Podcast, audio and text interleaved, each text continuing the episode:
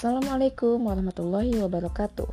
Kita bertemu di pembelajaran 4, tema 5, subtema 2. Kita hari ini masih membicarakan tentang istilah khusus, bersatu dalam keberagaman, serta gerakan berputar seperti tertiup angin.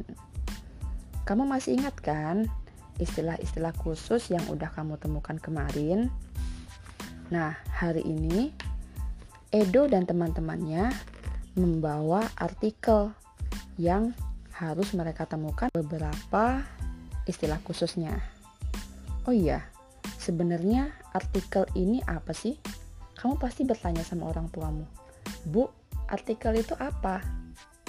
Nah, sebenarnya kalau kamu penasaran dengan kata-kata artikel, kalau kamu nggak tahu dengan kata-kata artikel, berarti artikel itu termasuk istilah khusus, ya kan? Nah, artikel itu berita yang ada di media cetak seperti koran atau majalah. Dia beritanya berupa tulisan. Selain itu juga ada berita yang di handphone. Kalau kamu buka internet, ada beberapa artikel. Ada berita-berita tentang kejadian hari ini. Nah, itu adalah artikel. Nah, sekarang kita baca artikel yang dibawa oleh Edo dan teman-temannya di halaman 88 dan 89. Nanti kamu harus menemukan kata atau istilah khusus di artikel 1 dan di artikel 2. Kalau si Edo menulis istilah khususnya di artikel 1 adalah cuaca panas dan artikel 2 adalah perubahan cuaca tidak menentu. Kalau saya, istilah khusus di artikel pertama itu adalah alergi. Sedangkan di artikel kedua itu adalah pasien. Setelah kamu menemukan istilah-istilah khusus, coba deh cerita sama ibu kamu tentang istilah tersebut.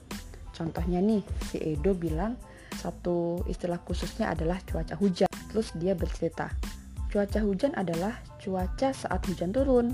Biasanya udara terasa sejuk, bisa juga terasa dingin. Nah, itu adalah bahasa yang digunakan oleh Edo. Bahasanya nggak usah terlalu rumit, menurut Edo aja.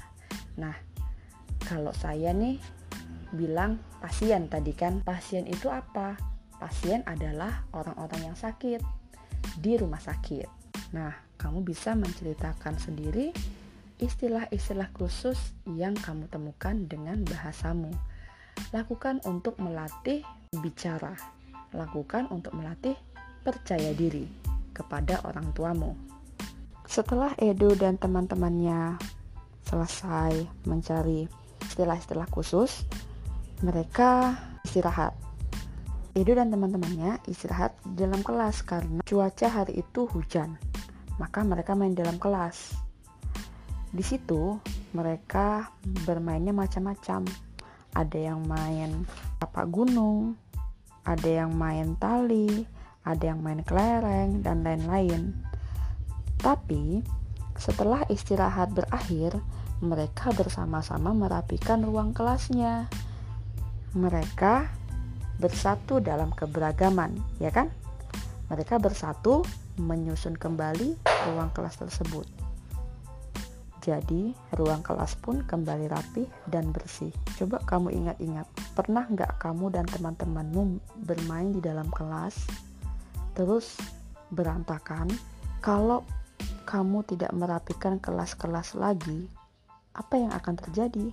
Kamu tidak bisa belajar dengan tertib, kamu tidak bisa langsung belajar, atau kamu juga pasti akan dimarahi oleh ibu gurumu, ya kan? Maka dari itu, kalau kamu bermain bersama teman-temanmu, kamu harus merapikan kembali mainan kamu.